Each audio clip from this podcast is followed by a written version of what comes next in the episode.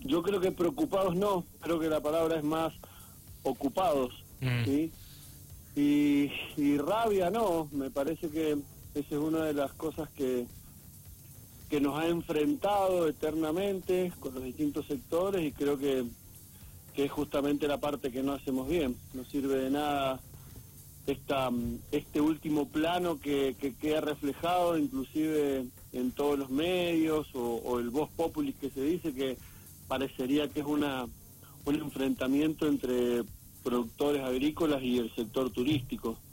Eh, a algunas de las partes les queda cómodo esto, porque viste pones dos sectores a, a transformar una discusión en peleas o en un tire y afloje, mientras quienes realmente tienen que ocuparse o apoyar y rodear a los dos sectores para lograr bien común eh, no lo hacen. Llamemos quienes están a cargo de, de roles públicos para hacerlo, sí, que deberían estar mediando, luchando junto con los productores para encontrar una solución, luchando y apoyando, luchando y apoyando ya sea al turismo, ya sea a los productores. Entonces tenemos que salir del plano de la pelea, de la discusión, que no nos lleva a nada.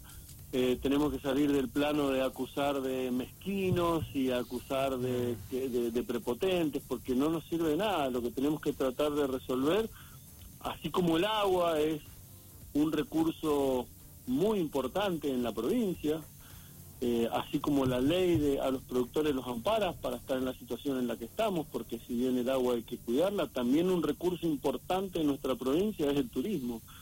Eh, no sirve de nada que nuestra ciudad esté tan bella si no lo acompañamos con cada uno de los sectores totalmente siempre operativos. No es una pelea vieja la que tenemos, o sea, no, es un, un tema tan viejo, ¿sí? Este, el que tenemos de la falta de agua, porque nos han atravesado crisis hídrica, porque nos han atravesado crisis este, de invierno con respecto al régimen nival. Entonces, los productores, tanto como el turismo, venimos siempre tratando de apalear la situación que nos toca año a año. Pero este año, bueno, ha sido más notoria esa, esa discusión, ese, ese plano de enfrentamiento, que no tiene que ser así. Tenemos que tratar de resolver, tenemos que buscar los mecanismos, tenemos que llamar a nuestras autoridades que nos representen o no bien, pero estar en funciones, tenemos que ayudarlos a que tomen ideas, porque a veces parece que carecen de ideas. El sueldo del Estado parece que hace como que el problema sea de otro. Total, a fin de mes yo tengo cubierta mi cuota. No así el agricultor, no así el turismo. Sobre todo que el turismo no recibe ningún tipo de ayuda, como a veces algunos de los productores pueden recibir o no, y algunos los puede recibir y no le alcanza para cumplir su cota de lo que tienen en producción. Entonces, cuando nos empezamos a echar culpas, se ensucian los sectores, se queda ahí la conversación y no avanzamos. Nos viene pasando desde el año 2012 la carencia de agua, a veces el, el prestador de servicios empieza a distribuir sus ideas y podemos hacer rafting en la usina número 3, desde la central 3 hacia el dique, pero este año con, con la particularidad de un poquito más de agua que otros años, el lago está lleno, entonces tampoco te da esa opción. Entonces tenemos que empezar a buscar, tenemos que buscar opciones de transformar nuestro río como ya se hizo hace un par de años atrás, que nos, nos dispusieron máquinas para poder regular un poco, hacer el cauce del río un poco más navegable para trabajar con la cota mínima. Entonces hay, hay maneras de hacerlo. Lo que pasa que en estas situaciones, cuando te enfrenta un año que empezás el año, le damos la bienvenida a nuestro turista sin agua, la situación se pone un poco más tensa, no sé si, si me entendés. Sí, sí, aparte es, en esta ocasión, o sea, en el lugar en lo que estamos hablando es primordial, o sea, no, no estamos hablando de algo que es un capricho.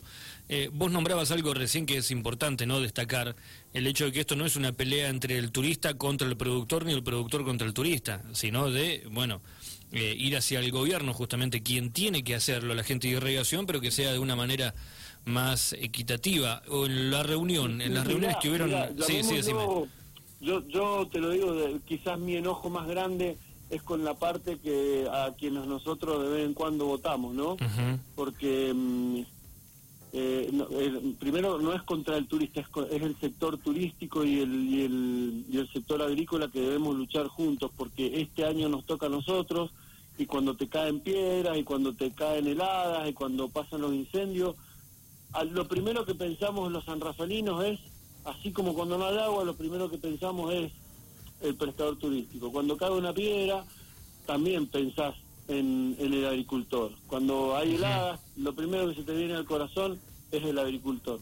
Entonces, si aunamos los esfuerzos, si aunamos las ideas, si vemos por qué realmente, porque detrás de todo esto nosotros decimos, bueno, este año de agua, que nos den un poquitito de agua y a veces lo tratamos de egoístas y mezquinos, no, así, detrás de todo esto la provincia tiene un litigio muy grande con La Pampa, que también tiene injerencia, aunque la gente no lo sepa, de cuánta agua se eroga en el río, porque es un tema, no, no es un tema así nomás.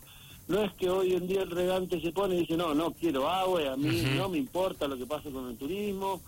No son todos esos temas. Entonces digo que tenemos que unir esfuerzo. Yo le, llamo, llamo a nuestros representantes porque son ellos los que deberían estar con teléfonos llamando a las hidroeléctricas a ver qué posibilidades tenemos de que cuando pasen estas cosas o tengamos un caudal mínimo acordado, quizás este año si se pueda, se pueda charlar y decir, mire muchachos, este año tenemos un poquitito más de agua, nos regalan, habrá posibilidades de erogar 5 o 6 metros más para suplir una cuota de agua navegable para nuestros turistas, se puede conversar, hay que ver cuáles son el universo de cosas que implica eso. Podemos hablar con la central, que el gobierno se encargue de hablar con la central, muchachos, tienen agua, podemos generar de la 2 a la 3, hay espacio, tenemos logística para llevar gente por el medio del cañón para que se haga rafting, tenemos la cuenca del diamante, que también se podría usar, otra logística, pero lo que pasa es que tenemos rodeados de camping privado, hay un camping de irrigación que podría dialogarse para decir, bueno, usamos una parte, busquemos una manera de entrar, aunamos esfuerzo, hablemos con los privados, hagamos una picada hacia el río para que los prestadores la puedan usar, veamos qué, eh, qué logística preparamos a nivel de ruta para que nuestros prestadores se movilicen hacia el oeste de la ciudad, pongamos el camping de irrigación como punto de salida, hay un montón de cosas, pero parece que la discusión queda en plano de unos contra otros, mientras tanto la parte del gobierno se da de las manos y lo dejo que me enfrente. Total, yo vuelvo a mi oficina, me sigo ocupando de temas y dejé de lado nuestros dos recursos más importantes. Porque el agua es importante, lo sabemos todos, de niños lo sabemos, y el turismo es importante. En los últimos 10 años el Producto Bruto Interno pasa a ser importante. Yo no sé quién no ha visto que dentro de nuestras familias san rafaelinas, cada uno que conoce tiene gente trabajando en Valle Grande. En el Valle Grande no son solo guías de rafting. También pedimos auxilio a los cabañeros, ¿sí? a, la, a la gente inmobiliaria. ¿sí? También pedimos auxilio al comerciante. todos, todos, todos ¿sí? estamos directamente involucrados con el turismo aventura. Familias que trabajan en las cabañas, gente que ha apostado su dinero para seguir construyendo inmobiliario, gente que hasta el mismo productor local que a veces vende sus productos ¿sí? sobre la ruta, porque también puede paliar una, una necesidad económica. Entonces, en estos años, venimos de un año complicado, la gente por ahí no entiende que el turismo, acostumbrado a que el, agua se eroga desde agosto y paleando también algunas, algunos cortes entre octubre, entre noviembre, el turismo estudiantil ha sido fuerte en nuestra provincia, ese turismo estudiantil ha hecho que el, voz, el boca a boca se haga conocer a San Rafael. Entonces parece que hoy como si yo, yo llené mi cabaña en, en el fin de semana de carnaval, entonces no me preocupo, no voy a decir, che, muchachos, nosotros los cabañeros este fin de semana lo tenemos cubierto, pero si no tenemos agua y la gente no quiere hacer actividades, no vuelve en marzo. No, seguro. Es como que cada uno se, se mete en su caparazón y lo tenemos solucionado, pero a largo, a corto plazo. El turismo ha sido muy importante nuestro gobierno ha embellecido la ciudad por donde vos entres a nuestra ciudad, está bello, San Rafael es muy bello. Cada vez hay más rutas, cada vez más hay, más acceso, la posibilidad de que los turistas viajen por el interior de nuestro departamento. Pero no sirve de nada si de alguna manera u otra la descuidamos. Estamos viendo poquito hacia el futuro, ¿sí? peleándonos entre dos sectores que no tenemos que pelear, tenemos que unar esfuerzos para buscar las distintas alternativas y que nuestro gobernante nos apoyen y que nuestro comerciante nos apoye y que nuestros inmobiliarios nos apoyen, porque si no, esto va a hacer que el año que viene la gente no elija, siempre nos decimos, no, Mendoza, Mendoza elige el norte y no la gente viene poco al sur. Desde que empezó la apertura de San Rafael, que San Rafael fue uno de los departamentos que se mantuvo más abierto, nos han visitado turistas del todo el interior de Mendoza, algunos que ni conocían San Rafael. Pero claro, si los atendemos de esta manera, difícilmente vuelvan.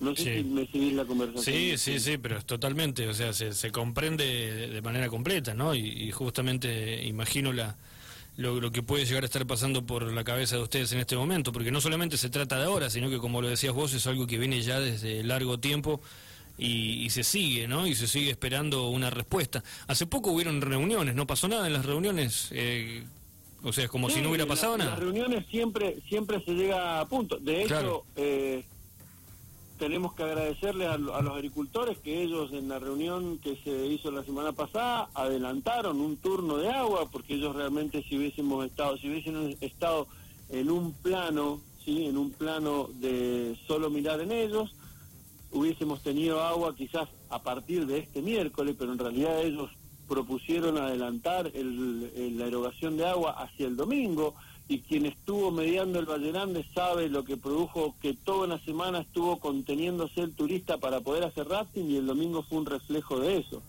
¿Qué pasó? Eh, las conversaciones llegaron a un punto donde si llueve, y es verdad, es una necesidad que ellos tienen que cuidar, si llovía iba a pasar esto que pasó y las conversaciones ellos nos dan todas las todos los por qué no puede haber agua. Y realmente el que entiende, yo me considero una persona que entiendo, es como te decía, yo más en octubre van a ser 25 años que pisé por primera vez Valle Grande, en uno de los prestadores más reconocidos de, de San Rafael, que me abrió su puerta y entre idas y vueltas y otra suerte que tuve de andar por otros lugares, volví y hace muchos años, hoy me dedico a dar capacitaciones, trabajo también como guía, trabajé eh, teniendo servicios fotográficos dentro de, del Río Atoel, y quienes conocemos sabemos que esto no son caprichos, ¿sí? Y yo siempre digo, esto es cuestión de voluntades. A veces las voluntades, en algunos casos como el regante, está atado de pie y mano. No creamos que ellos no quieren darnos agua. Están atados también con algunas complejidades.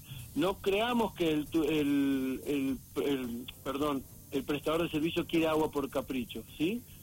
Estamos atados a otro tipo de condiciones que las familias, tus, tus mismos trabajadores, la situación que venimos todo el mundo a través de la situación de pandemia y pospandemia.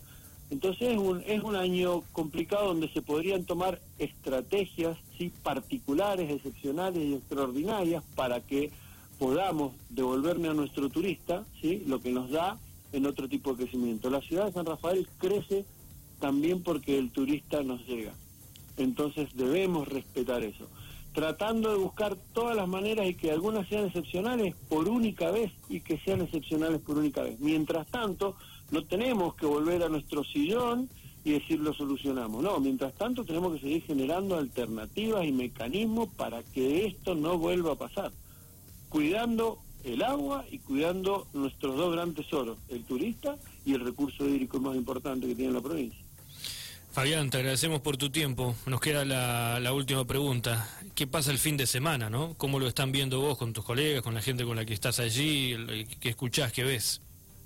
Lamentablemente dependemos de, dos cosas importantes. Primero, nuestra inventiva, ¿sí? De ver cómo, cómo usamos el poquito agua que tenemos el tiempo que nos acompañe, porque los regantes eh, han dicho si puede haber sol y necesitamos cubrir alguna cota de riego de, regantes por este el sureste de San Rafael y el y el noroeste de Alvear, quizás podamos tener un poquitito más de agua, la verdad es que en este momento habrá unos nueve metros cúbicos de agua, nueve y medio, y con unos nueve y medio más, diez metros más podemos suplir esa cuota mínima que necesitamos para movernos con algunas de las embarcaciones. Algunas de las empresas están teniendo alternativas como embarcaciones más chicas, como este embarcaciones más chicas donde vos podés llevar una cuota mínima de dos, cuatro personas y con el agua que hay y un poquito de inventiva lo podés resolver. Siempre, siempre los prestadores de servicio hemos tenido inventiva para resolver esto. Este año a veces no nos da un poco, no tenemos tantas soluciones. Siempre el agricultor ha tenido inventiva para llevar a cabo este, sus, sus productos, para ponerlos en el mercado, para paliar las heladas, esto y lo otro.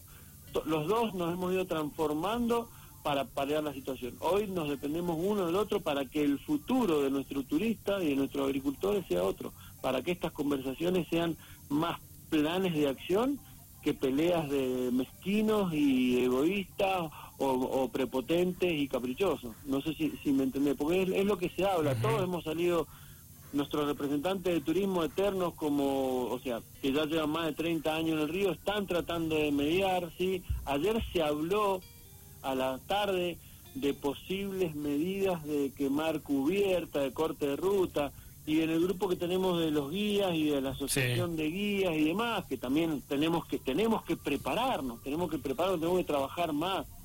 Tenemos una asociación de guías que nos representa y quizás no estamos bien bien buscando los mecanismos que, que nos lleven a, a quizás algún subsidio, algún canal para paliar la situación, así como a los agricultores les llega subsidio para poner la tela, eh, algún seguro contra las heladas, a nosotros nos debería, deberíamos estar trabajando también. Entonces todos nos tenemos que poner a trabajar en lugar de ponernos a culpar, porque la culpa es nuestra, la culpa es del productor, del prestador de servicio, del que tiene cabaña, del que tiene comercio y del que tiene funciones sí o sí estipuladas porque son el gobierno, son quienes están de turno para resolver. Entonces, escuchar y resolver es lo que nos queda.